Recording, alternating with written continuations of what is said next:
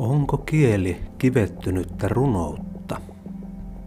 Mikä on Jungin individuaatioprosessin päämäärä? Millainen on dualismin haamu? Voiko astrologiaa pitää psykologian muinaisena muotona? Tämä on Mielen laboratorio, podcast, joka tutkii sitä, mikä on kaikkein lähimpänä meitä. Tervetuloa toiseen jaksoon keskustelussamme A.V. Yrjänän kanssa.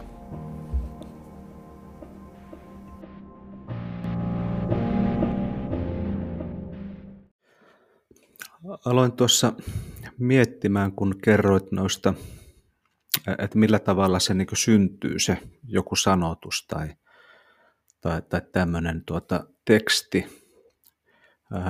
Ja linkitit sitä vähän ehkä tähän individuaatioprosessin. Tuo on minusta tosi mm. mielenkiintoinen aihe, koska itsekin on tällainen jungilaisesti suuntautunut, ehkä voisi sanoa.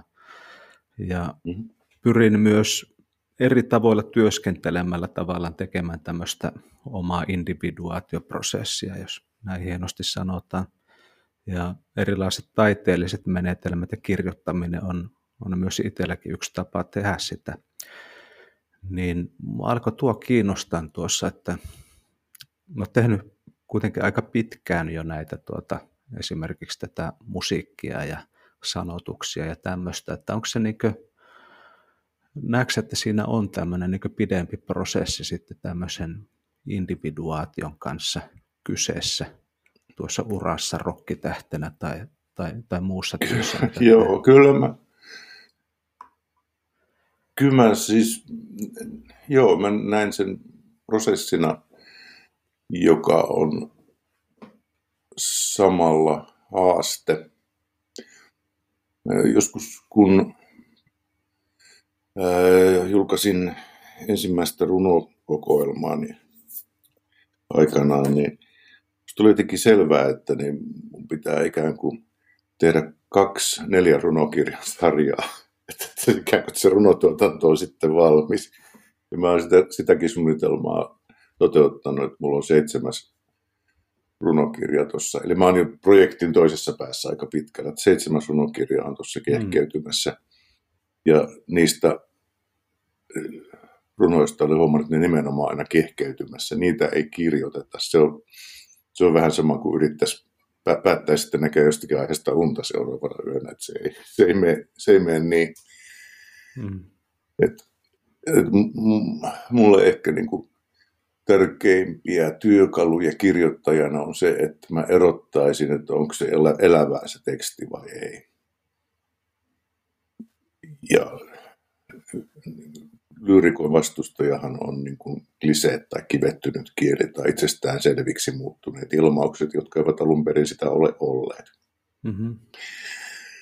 Tai niin kuin brittiläinen kirjallisuuden tutkija ja antroposofi Owen Barfield sanoi, että kaikki kieli on kivettynyttä runoutta. Ah. Koska jokainen ilmaus, joka on syntynyt milloinkaan syntynyt, niin se on alun perin ollut jonkunlainen metaforinen kokeilu, että miten tämän asian voi ilmaista. Mm. Ja se, ne, jotka toimii, ne tarttuu kieleen usein. Et sen takia esimerkiksi varmaan niin kuin englannin kielessä on satoja ilmauksia, jotka on alun perin Shakespearein kynästä, niistä on tullut arkikieltä. Se, se on niin kuin tapa, millä ihmiset käyttävät kieltä. Meillä on, meillä on Aleksis Kiveä ja vanhaa kirkkoraamattua ja Väinö Linnaa aika paljon kielessä. Mm.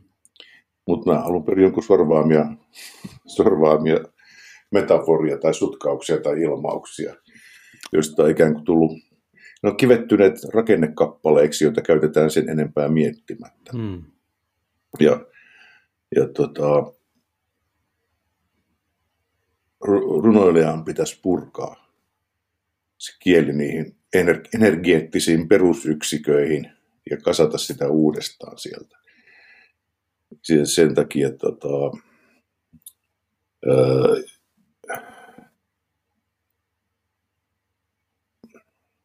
musta Musta on hämmästyttävää, että toi että, että lyyrinen runous oli, se oli 1900-luvun puoliväliin saakka maailman suosituimpia kirjallisuuden muotoja. Ja se oli myös yksi ensimmäisiä kirjallisuuden muotoja, mitä mm. tunnetaan. Nykyään, nykyään tällä hetkellä tuota, sitä, se on niin kuin, ää, taloudellisesti näkyvyydeltään ja yhteiskunnallisen keskustelun kannalta erittäin marginaalista. Se on lähinnä harrastajien keskinäistä toimintaa. Ja musta se on aika sääli.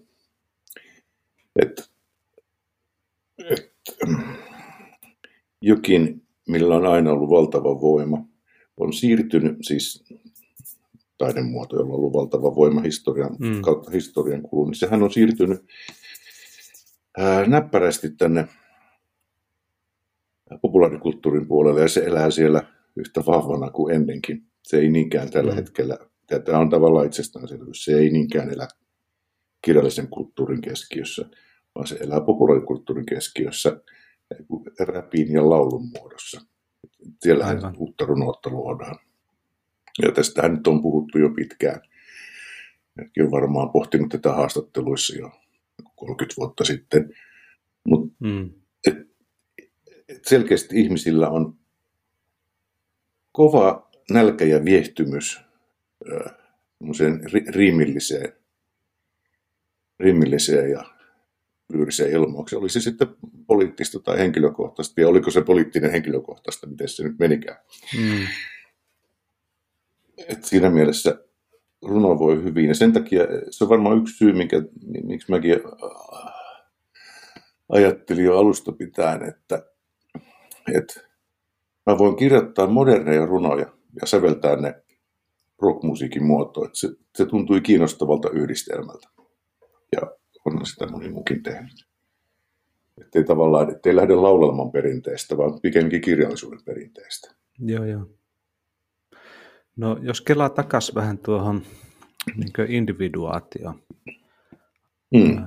niin mä huomasin miettiväni, kun kuvasit sitä, että miten se kehkeytyy se teksti ja, ja tavallaan sanoit tuossa aiemmin, että, että yhtäkkiä huomaat, että mä oon tässä niin kuukauden tai, tai jotain niin mm. rakennellut ja se avautuu tässä ilman, että on edes tietoisesti tehnyt sitä, niin onko sulla kuitenkin olemassa jotakin tämmöisiä tavallaan tapoja tehdä sitä työskentelyä vai, vai onko se vaan siellä jotenkin tiedostamattomassa? Ku, kuinka tietoiseksi nämä olet sitä saanut? Mm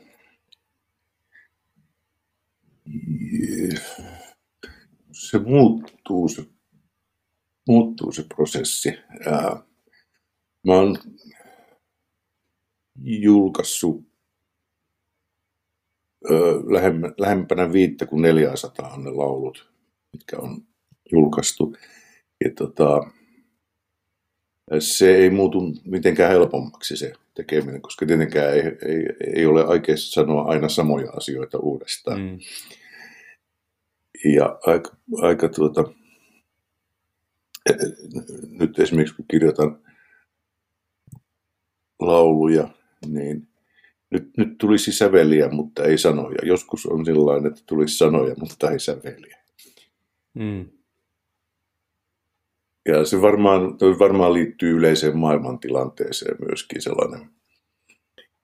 Öö, muistan nyt kenen lauluntekijän kanssa me sitä mietittiin, mutta mulla oli vähän semmoinen olo, että mistäpä tässä nyt sitten laulelee.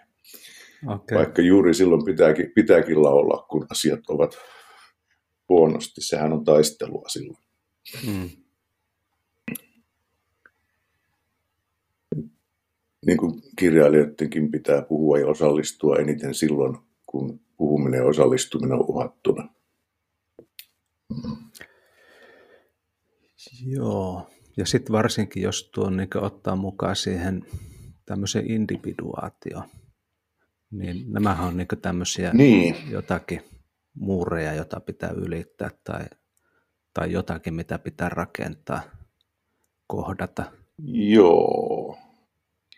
Niin, no siinä on ehkä se, tota, onko se tuo Joseph Campbell on sen muotoilu vissiin selkeämmin tämä niin sanottu sankarin matka, eli se mm. Sehän on eräänlainen individua, individuaatioprosessin kuva, mutta se on myös klassinen tota, tarinan, tarinan kaava, että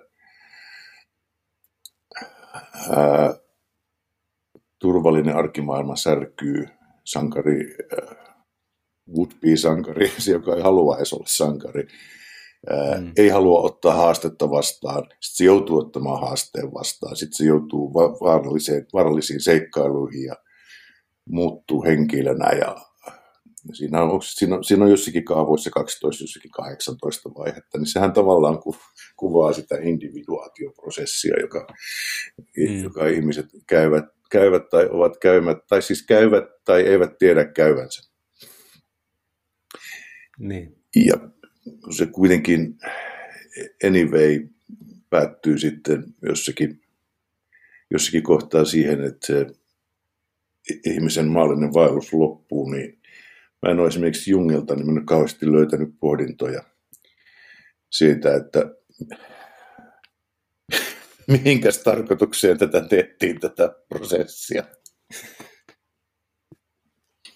Et, tota, ehkä sen takia mä, muutama vuosi sitten oli sellainen hittikirja, se amerikkalainen neurokirurgi Eben Alexander oli ollut koomassa ehkä mm. kuukauden. Ja tota, hän oli kokenut erikoisia seikkailuja sinä aikana tietoisuudessa ja kirjoitti niistä kirjan, joka on aika semmoinen amerikkalainen. Ää, mm. Mutta siinä tavallaan pohditaan niin tämmöistä kuolemanrajakokemusten kategoriaa ja validiteettia tietyllä tavalla, ja sillä antoi potkua sille kirjalle varmaan se, että kyseessä oli alun perin hyvinkin materiaalispainotteinen neurokirurgi, tämä mm. ihminen. Ja tota, sitä kirjaa lukiessa, niin mä tiedän, miten mä olin ollut onnistunut olemaan kuulematta koskaan Robert Monroesta, joka on tällainen ää, kehosta irtautumiskokemusten klassikko, ää, joka oli siis tota, amerikkalainen teleyhtiö, insinööri, joka alkoi 60-luvun alussa irtoilemaan ruumiistaan. Ja hän on systemaattinen ihminen, hän alkoi tekee muistiinpanoja tutkimaan lainalaisuuksia ja noin kymmenen vuotta se prosessin jälkeen. Ja, ja kävi myös tutkituttamassa itsensä lääkäreillä ja psykiatreilla ja kokemukset vain jatkuu. Hän kirjoitti ää, kolme, kymmenen vuoden välein kolme kirjaa aihepiiristä. Mä, mä sanon kohta, miksi mä puhun tästä ja, tota, ja perusti instituutio, joka tutkii kehosta irtautumiskokemuksia ja joka on siis yhä vieläkin toiminnassa. Mun kuoli joskus 2000-luvun alussa. Ää, oikein mainio kirjoittaja ja, siis jopa hauska, mikä ei yleensä kuulu parapsykologian alueelle. Niin törmäsin siis Eben Alexanderin kautta Robert Monroehin ja ajattelin, että, aha, että tämmöinen teosofisessa kirjallisuudessakin silloin tällöin vilahtava astraalimatkailu on näköjään ihan tätä päivää. Ja sitten huomasin, että okei, itse asiassa kehkeytyvä kirjallisuuden alakin tämä on, että tuossa noin kymmenisen vuotta sitten äh, kirjakauppojen nimikkeistä löytyi 15 kirjaa, jossa oli kokijoiden ja tutkijoiden äh, out of body juttuja, myös tekniikoita, harjoitteita. Nyt niitä kirjoja on varmaan kuin yli sata, jotka on mm. siis yle, yleisessä kierrossa ja järjestää, ihmiset järjestää kursseja. Ja, ja ähm, kirjoitin yhdelle Toronton yliopiston psykologian dosentille, joka on kirjoittanut myös omista kehosta irtautumiskokemuksista, mutta yrittänyt myös tieteen puolelta tutkia sitä. Niin kirjoitin hänelle jotain fanipostia ja hän ei vastannut siihen, mutta hän liitti mut Facebook-ryhmään, jonka nimi on Astral Projectors. ähm, mutta tota, jossa on siis alan, alan kirjailijoita, mutta sitten siellä on myös sellaisia ihmisiä, jotka on niin kuin, niin kuin netissä voit kuvilla, jotka on ihan pihalla. Tai on joku semmoinen niin täysin oma freak out-teoria jostain, joka on hyvin vaikea pohjustaa millään tolkullisilla argumenteilla, mutta ihan hauska, hauska sivu silloin tällöin piipahtaa ehkä hyvin harvoin. Ää, mutta tota, niin ihan oman prosessini ohessa, niin tähän tietenkin aiheutti se, että mun pitää harjoitella tätä hommaa, kun tätä näköjään voi harjoitella. Ja, ja sitten aloin treenaamaan ruumista irtautumista. Ja hmm. tota, mä en vieläkään tiedä, mitä se on, mutta se kokemus on hankittavissa ja, ja se tuntuu todemmalta kuin tässä istuminen nyt. Mutta sitten kuitenkin jälkikäteen se tuntuu unelta. Mutta sillä hetkellä se tuntuu hmm. todemmalta kuin arkitodellisuus. Se on hyvin...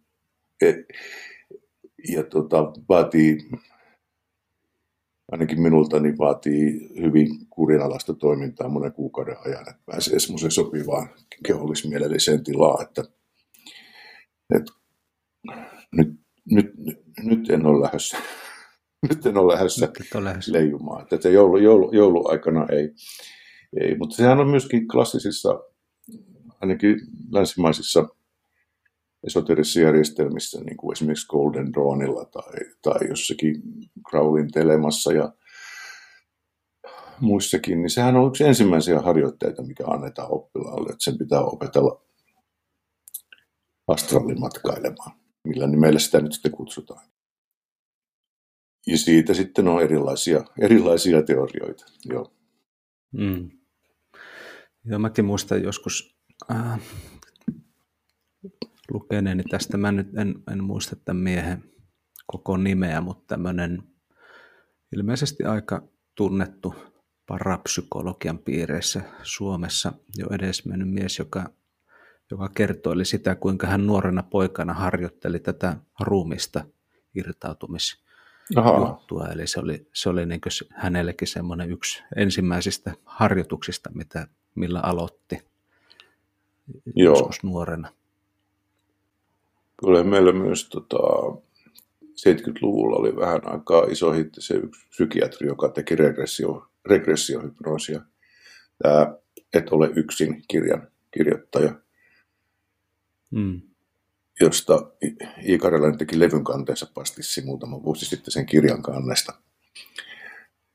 Aha, okei. Okay. Joo, eli silloin puhuttiin, silloin puhuttiin jopa telkkarin viihdeohjelmissa, että että ihmisellä on sivupersoonia, joka viittasi siihen tämmöisiin aikaisempiin in, inkarnaatioiden muistoihin, jotka on hypnoosin avulla herätetty. Ähm, että voisi olla samanaikaisia ihmisiä tämä, mikä mainitsit, koska 70-luvullahan sai olla niin kuin ihan sillä avoimesti ihan pörrö, että ei se häirinyt ketään.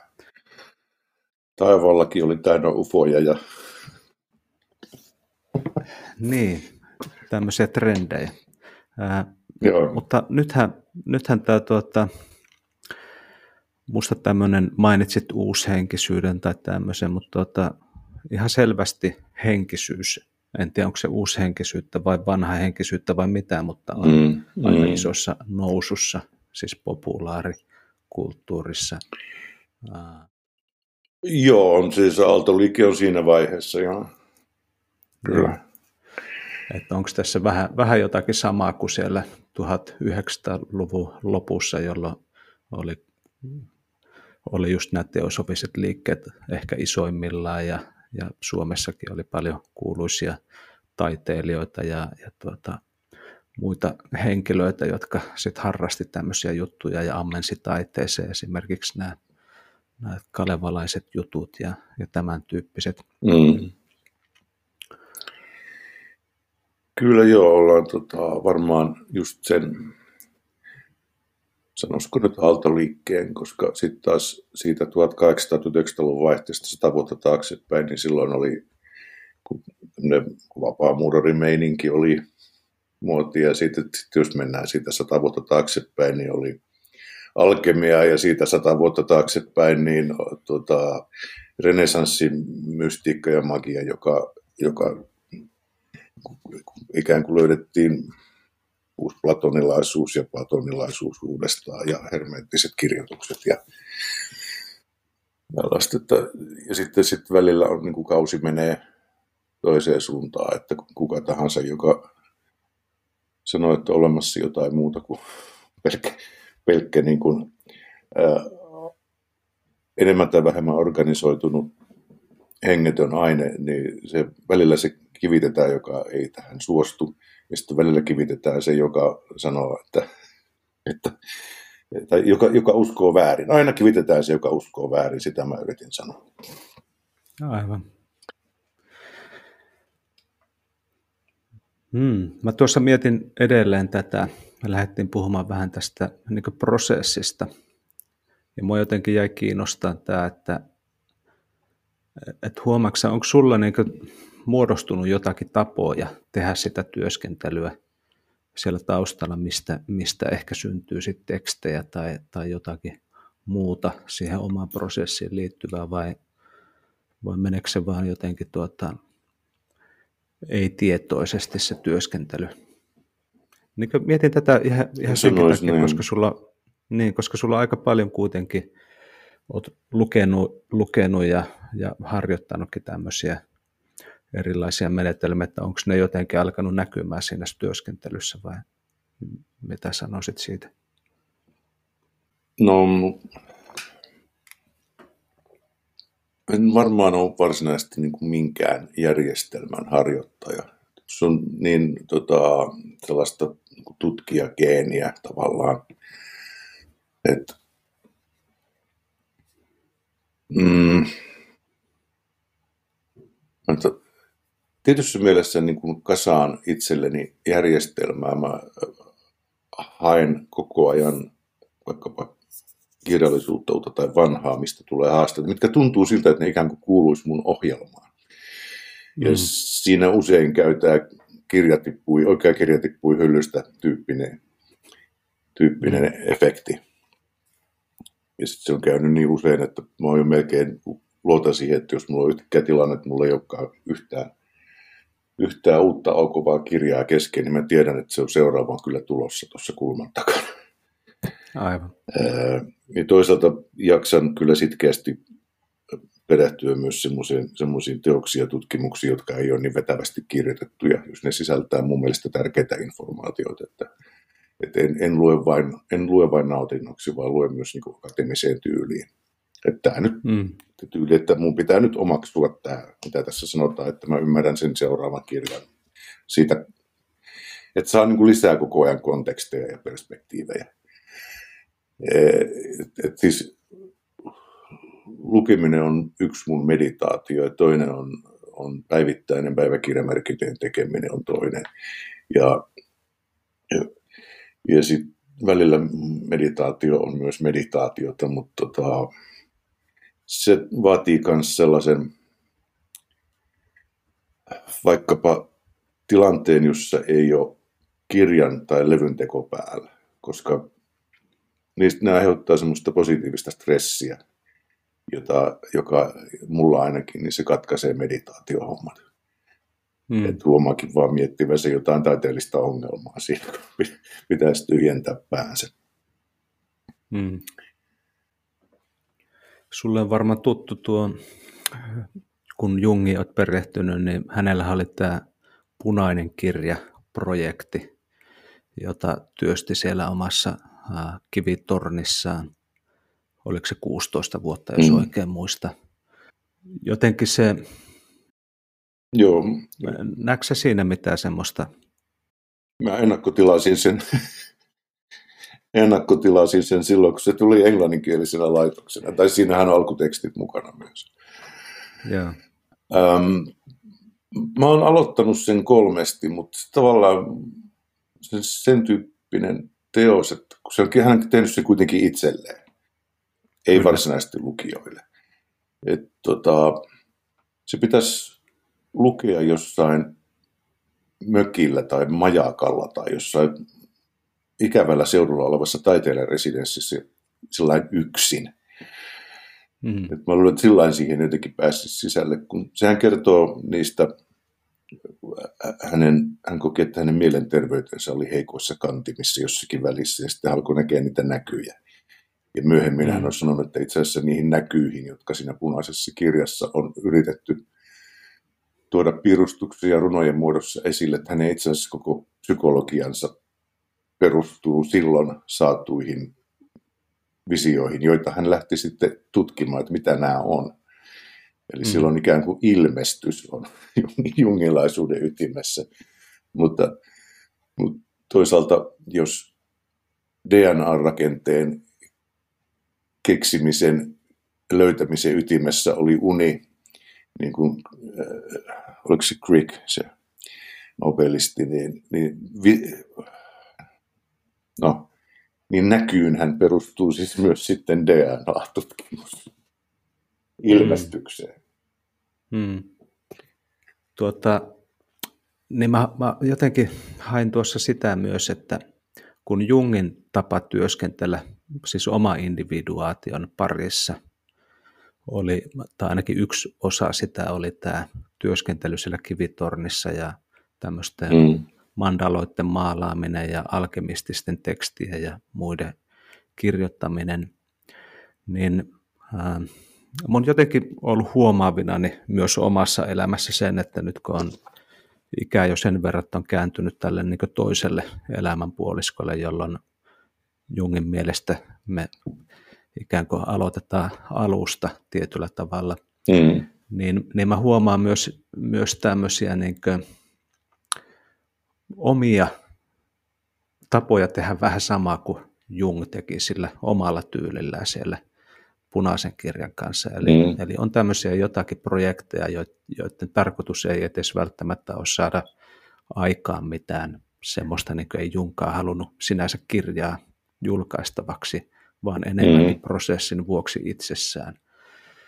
Niin, niin mä jotenkin mielessäni aloin miettiä tuota sun tuotantoa ja, ja sitä, kun sä liitit sen tähän omaan prosessiin, että, että onko siinä jotakin yhtymäkohtaa tämmöiseen että siinä on niin sun, sun omaa punaista kirjaa hahmoteltu myös näissä teoksissa vai? Joo, varmaan, varmaan on, koska äh, joo, mun joidenkin tekemisen impulssi on vaikkapa yhteiskunnallinen tai sosiaalinen, niin kyllä mun tekemisen impulssi on kyllä varmaan aika, aika niin kuin semmoinen psykologis myyttinen, että, että, että ei, ei osaa olla tekemättä, koska tuntuu, että se on se, mihin, mitä, mitä tänne on tullut tekemään. Eli laittamaan, laittamaan sanoja ja ääniä peräkkäin. Mm. Et, niin kuin varmaan tästäkin keskustelusta huomaat, että mä, mä en ole sillä mä en, mä en ole sillä puhuja että mä mieluummin kirjoitan ylös sen, mitä mä oon sanomassa. Et olin tuossa kesällä niin Helsingin Sanomien järjestämässä keskustelutilaisuudessa Tuska-festivaaleilla puhumassa okkultismista. Mä en kyllä tiedä, miksi mä olin puhumassa okkultismista. Se aihe, aihe ikään kuin muuttui okkultismiksi siinä sinä päivänä. Mulla oli, piti olla puhumassa jostain ihan muusta, mutta tota, se oli, yksi, se oli aika sekavaa kyytiä, mutta kyllä meillä ihan hauskaa siellä oli. 34 astetta lämmintä, sali täynnä ihmisiä hevipaidoissa ja sitten puhutaan, puhutaan Kurdieffista ja, ja, ja, ja, ja, ja, ja emme, dem, emme demonologiasta. Hmm.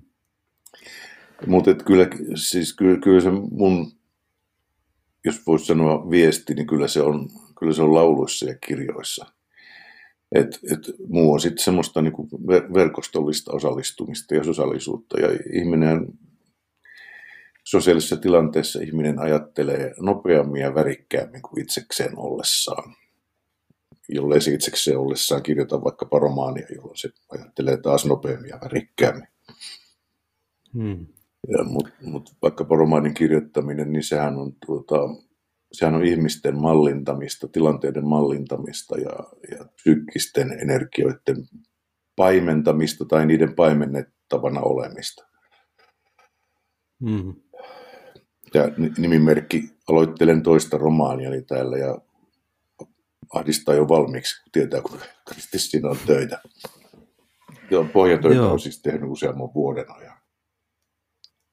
Tota, mulla tuli yhtäkkiä mieleen tässä semmoinen tietynlainen synkronisiteetti, jonka olin jo unohtanut. Joo. Se tuli mieleen tuosta, kun sanoit tuosta Tuska-festivaalista, jossa olit puhumassa. Nimittäin joitain vuosia sitten mulle tuli viesti tuolta paikalliselta runoyhdistykseltä huutomerkiltä, että A.V. Yrjänän piti olla puhumassa okkultismista tuolla Oulun kaupungin kirjastolla, mutta ei pääse sinne syystä X. Voisitko tulla puhumaan sinä hänen tilalleen sinne?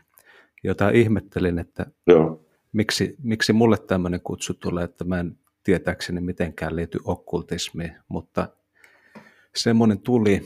Ja sitten kun mä mietin sitä ja olin pyörälenkillä, niin juuri sillä hetkellä, kun tätä asiaa ajattelin, niin vastaan tuli mies, joka oli, oli tämän huutomerkki yhdistyksen puheenjohtaja tai ainakin sen kaksoisolento.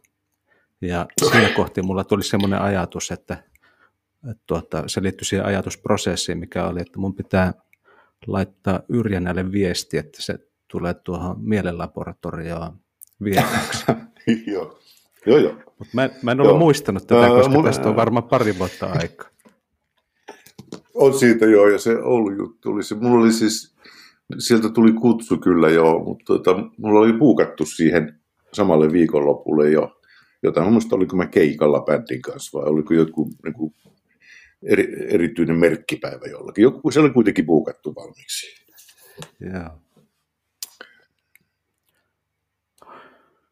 No, mä menisin siellä Hesarin jutussakin saada tota, epulin, kun mä en, siis, mä, mä en ole mikään, mikään okkultisti, mutta kun ihmiset käyttää kieltä niin huolimattomasti, ja on helpompi käyttää sanaa okkultisti kuin esoterian tutkija, kun sen joutuu sitten selittämään, että mitä se on. Hmm. Aivan. Ja sitten jos on okkultismi, niin me lähes jokaisella on sellainen mielikuva, että tämä liittyy nyt johonkin ää, kulttuurin reuna-alueeseen, jossa ei ehkä haluaisi olla, kun siellä on jotain epä, epä, epämiellyttävää, epämääräistä ja kiellettyä. Hmm. Jolloin se määrittelee heti sen, että nyt puhutaan jostain muusta kuin leimikon kantohinnoittelusta. Mm. Tosiaan tuokin kuulostaa. Sitten noin pitkä Joo, totta. Joo. Kyllä. Joo. Joo. Punainen kirja on tosiaan tuossa tuota, kolmen metrin päässä kirjahyllyssä muiden Jungin, Jungin kirjojen kanssa. Ja tota, siis mulle vaikkapa lukeminen, niin se ei todellakaan ole passiivista toimintaa, että mä otan jotain vastaan, vaan, vaan tota, mä, mä koen lukemisen yleensä keskusteluna.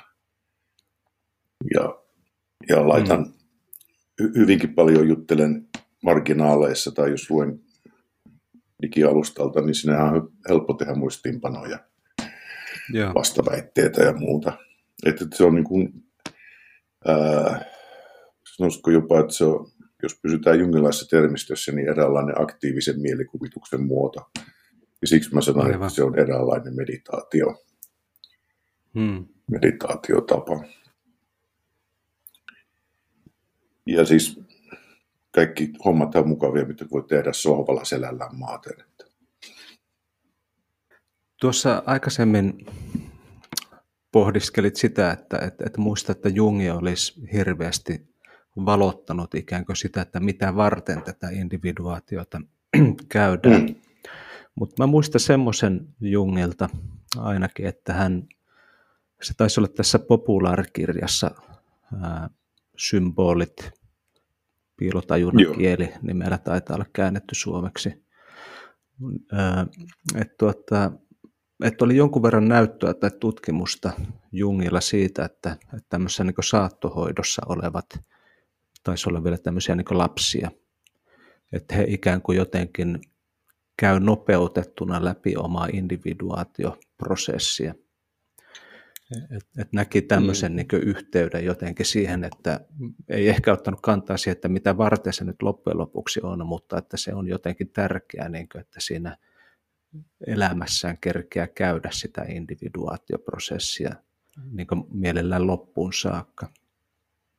Joo, mä saan kiinni ajatuksesta kyllä. Joo, jolloin toi, niin se välttämättä, väistämättäkin mielikuvituksessa viittaa aika lailla jonkinlaiseen, mitä me sanoisimme tuon puoleiseksi. Se on tietenkin, niin, se on tieteellisesti ja filosofisesti hyvin hankala, hankala asiakokonaisuus, jossa on valtavasti painolastia. Toisaalta meillähän on aika, aika vakuuttava kokoelma nykyään noita kuolemanrajakokemuksia kirjattuna esimerkiksi, jotka ovat yllättävän yhteneväisiä keskenään. Ja, ja sitten on näitä lasten jälleensyntymä-juttuja on myöskin systemaattisesti mm. tutkittu. Mutta siellä taas sitten sen verran olen haastanut filosofiaa, että täällä tässä jutussa piilottelee nyt tämmöinen niin kuin dualismin haamu. Ja dualismi yleensä filosofisesti johtaa melkoiseen sekasotkuun. Että, että, että meillä olisi ikään kuin kaksi toisistaan, kaksi toisistaan riippuvaista substanssia ää, vaikuttamassa universumissa. Ja, ja nythän on taas tämmöinen niin kuin filosofinen ää, idealismi, eli ajatus siitä, että ainetta ei ole. Niin sehän on tällä hetkellä taas kovaa valottaa tuolla filosofian markkinoilla. Kyllä varsinkin semmoisten henkilöiden, kun on vaikkapa Bernardo Casti, joka nyt on niin kuin alan ykönen varmaan, ja kova, kova mm. keskustelemaan eri foorumeilla ja, ja julkaisee usein ja kirjoittaa hyvin ja on mun Facebook-kaveri. Mitä sä itse ajattelet tästä filosofisesta idealismista?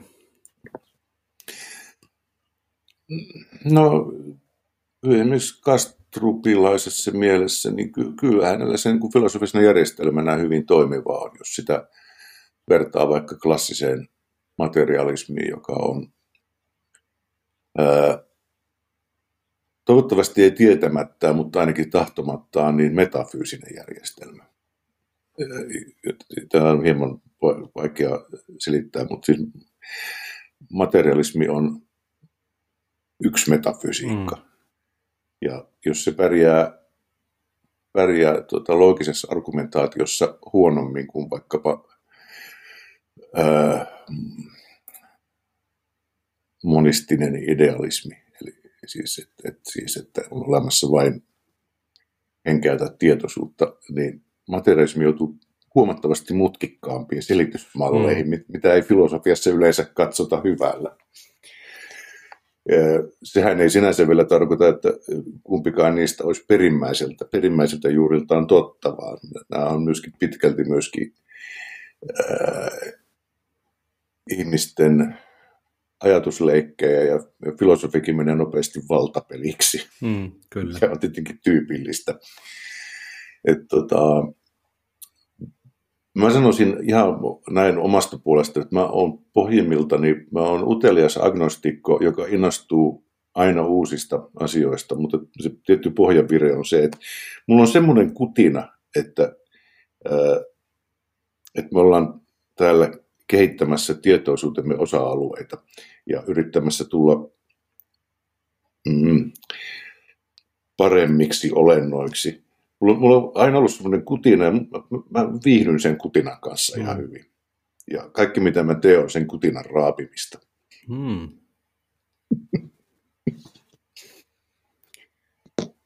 ja o, o, o, osuva vertaus mieheltä, jolla on psoriaasis. Okei, siinä on tämmöinen. Joo. Joo. Joo. Tuossa Jungin tässä individuaatiossa aloin miettiä sitä, että miten se linkittyy jotenkin väistämättä myös tähän näihin ajatuksiin tästä tiedostamattomasta, persoonallisesta, kollektiivisesta. Et, et jotenkin itse hahmottelen sitä myös näin, että, että kun on tämmöisiä ikään kuin tiedostamattomia arkkityyppisiä hahmoja,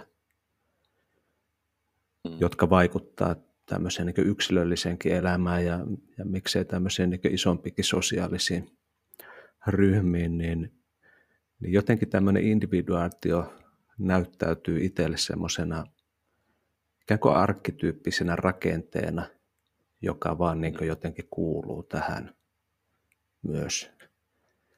Se, että mihin isompiin kokonaisuuksiin se ehkä liittyy, niin sitten, sitten on hirveän hankala sanoa mitään, paitsi myyteissä tietysti sitä kuvataan mm. monella tavalla, josta on jotenkin helppo saada kiinni ikään kuin intuitiivisesti, mutta se ei ehkä anna semmoista ikään kuin rationaalista selitystä silti.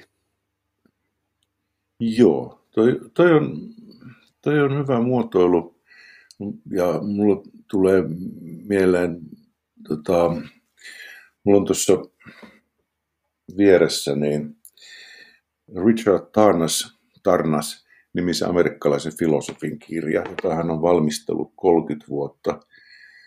Ja jonka hän on kirjoittanut sellaisella tyylillä, että se haluttaisiin lopettaa se lukeminen koko ajan, kun se on niin helvetin pienellä präntetty ja pitkäveteinen, mutta mä jaksan rahata sitä sen takia läpi, että hän oli ihan vapaa-ajalla joskus tullut ajatelleeksi, tai siis alkanut yhdistää niin kuin arkkityyppejä. Hänellä on jungilainen pohjavire, vaikka hän, ei ole, hän on siis filosofi. Ää, arkkityyppejä, mm, se niin kuin klassiseen ää, eurooppalaiseen magiaan ja sitä kautta astrologiaan. Ja hän oli tullut ikään kuin pakkomiele siitä, että hän alkoi vertailleen astrologisia syklejä historian tapahtumiin arkkityyppien valossa. Ja, ja hän on, hänellä on tuossa nyt semmoinen 700 sivua sanottavaa siitä. Ja tota, hän oli nimenomaan ottanut tämmöisen, mikä se on suomeksi, suspension of disbelief. Siis että pistänyt epäuskon syrjään, koska mm. hän on tykännyt harrastella tuota hommaa. Ja sillä on valtavasti mm. maailman tapahtumia ja sit, ei siis mitään lehtiastrologiaa, vaan sellaista, niin kuin, jossa on hyvin paljon laskentakaavoja ja systeemiä, ja jossa yhdistetään nimenomaan planeettojen energiat niihin klassisiin arkkityyppeihin, mitkä niihin liittyy, ja siis tämän kautta siis klassisiin kreikkalaisiin roomalaisiin jumaluuksiin, ja, ja itse asiassa hän ajattelee hyvin kabbalistisesti, nyt mä hyppäsin ihan muualle, mutta jos ähm, äh, tiedeihminen, hän on kirjoittanut muuten kulttuurihistoriaa, aika paljon arvostettuja teoksia, niin on päättänyt, että hän, hän ihan pokkana nyt julkaisee tämmöisen 800-sivuisen kirjan astrologiasta psykologian pohjana tai toisinpäin. Mm-hmm niin siinä on vähän mulle sama kuin mistä sä puhuit äsken. Että mm. et, et jos se, niin kuin, silloin kun ei olla laboratoriotieteen alueella, niin me ei välttämättä tarvitse ö, pelätä sitä, mikä meidän työhypoteesi on. Mm. Vaan niin kuin pragmaattisesti, jos se työhypoteesi tuottaa tuloksia, niin haittaako se, jos se tulee vahingossa johtaneeksi jossakin vaiheessa absoluuttiseen totuuteen, tai vaan jotenkin siihen, että meidän ymmärrys itsestämme on lisääntynyt. Nyt mä puhun kollektiivisesti. Mm, mm. Et se on siis, voi olla myöskin tällaista niin kuin kulttuurikausien individuaatiota. Mm. Ja sitten tulee sota. Niin, tulee erilaisia mullistuksia. Mutta onhan psykologia on hirveän nuori tavallaan tiede, sielutieteen nimellä vielä mm-hmm. tunnettu mm-hmm. joitain vuosikymmeniä sitten, jonka mm, tavallaan mua on kiinnostunut aika monesti yrittää mennä ikään kuin sinne juurille. Että jos joku asia perustuu johonkin, niin mihin se perustuu ja mihin se perustuu ja näin edelleen. Mm. Eikä tarvitse mennä kovinkaan pitkälle vaikkapa tämmöisen No näiden tieteen premissien suhteen, otit jotain materialismi, kuin hankala sitä on lähteä sitten filosofisesti kovin niin tarkasti perustamaan, perustelemaan.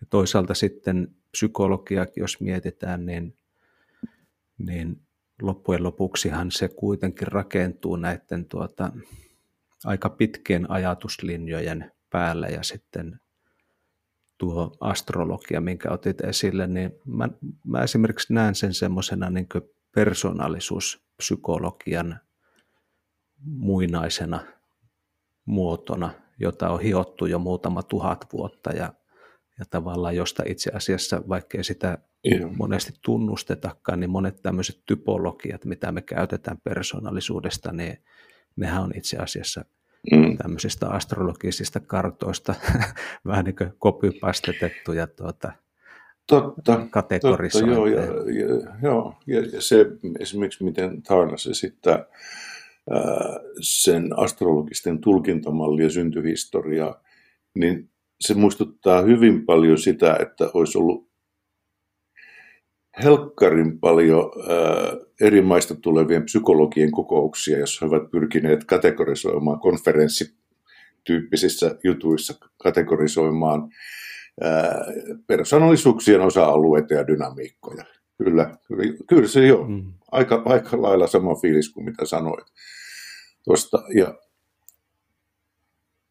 itse asiassa ennen tuota kirjaa, niin joskus lukenut jotain vähän parempaa kirjallisuutta astrologiaan liittyen ja ajatellut, että kun tämä, tämähän ei niin kuin perustu mihinkään. Ja eikä osannut ajatella, että ei kyllä tämä perustuu, tämä perustuu pitkään traditioon, jossa on validoitu asioita tietyllä tavalla ja se ei tar- se, että se korrespondenssit, vastaavuudet nyt sattuu olemaan taivaalla liikkuvia juttuja, niin se ei ole ehkä se kaikkein tärkein asia siinä, vaan nimenomaan just toi, että mm. se on psykologiaa. Ja, ja jos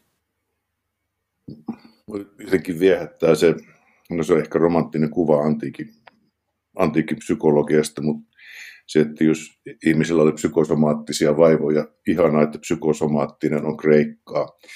Kreikassa oli psykosomaattisia vaivoja, niin ihmiset meni Asklepiuksen temppeliin näkemään unia ja, ja kylpemään ja olemaan hiljaa ja, ja unia kirjattiin ylös ja tulkittiin. Ja, ja tuota, se kuulostaa niin kuin ihan helkkari hyvältä terapialaitokselta. Et, et Todellakin. Kävellään vuorille marmoriseen temppeliin, ei maksa mitään, ää, kylvetään, syödään terveellisesti, kirjoitetaan unia ylös ja jutellaan aina välillä Asklepioksen papin kanssa, joka tietenkin on se psykoterapeutti siellä. Hmm. Onneksi psykoterapiakin on kreikkaa. Aivan. Joo. Joo. Ja var, var, varmaan niillä oli illalla myös jotakin tansseja tai, tai muuta tämmöistä sosiaalista ajanvietettä siellä. Toivottavasti mä en, joo, en, en ole niillä ollut. Joo, ainakin näissä vähän uudemmissa, tuota, kun mentiin näihin parantoloihin, niin sehän oli hyvin samankaltainen konsepti kuin tuo, minkä kuvasit, että, että siellä on, on jotakin tuota, kyl, kylpylätoimintaa ja hyvää ruokaa ja ää, keskusteluja jonkun terapeutin tai jonkun kanssa siellä ja sitten illalla mm. tanssiaisia, mm. jossa voit tavata uusia ihmisiä ja ehkä, ehkä rakastua tai, tai whatever ja sitten tuut sieltä, niin. pääset depression pauloista pois, kun taas sitten muutaman viikon päästä tuut kotiin. Niin, no ainakin unohtaa sitten sen terapiajakson keskimmäiseksi viikoksi kaikki murheet, koska viikko on vielä edessä. Niin, joo. Joo. Tuota noin. Luulen, että meillä alkaa olemaan mm. aika paljon jo tässä matskua podcastia ajatellen. Mä mietin vielä sitä, että onko sulla tuota, kun tämmöinen lukeneisuus ja olet käyttänyt aika paljon niin aikaa ja energiaa ja, ja mielenkiintoa tämän tyyppisiin asioihin, ää, niin mikä, mikä siellä on niin se tausta, jos osaat sitä avata, että, että mitä tämä on niin antanut sulle? Mikä saa jatkamaan tämän tyyppisten asioiden parissa? Mulla on osaltaan semmoinen tunnelma, että, että me ollaan tosi hyvin rakennetussa pakohuoneessa. Ja täytyy kiinnittää yksityiskohtiin ja vinkkeihin huomiota, koska se ovi on, se ovi on siellä ja se on avattavissa. Näin sanoisin. Hyvä. Tähän on ehkä hyvä lopettaa tämä. Okei. Okay. Yes. Kiitoksia paljon tästä keskustelusta.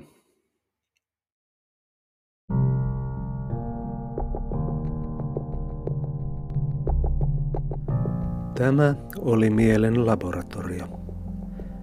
Jos olet kiinnostunut jungilaisesta coachauksesta, lyhyt psykoterapeuttisesta työskentelystä tai työnohjauksesta esimerkiksi meditaation liittyen, ota yhteyttä lähettämällä sähköpostia osoitteeseen ap.mielenlaboratorio.fi.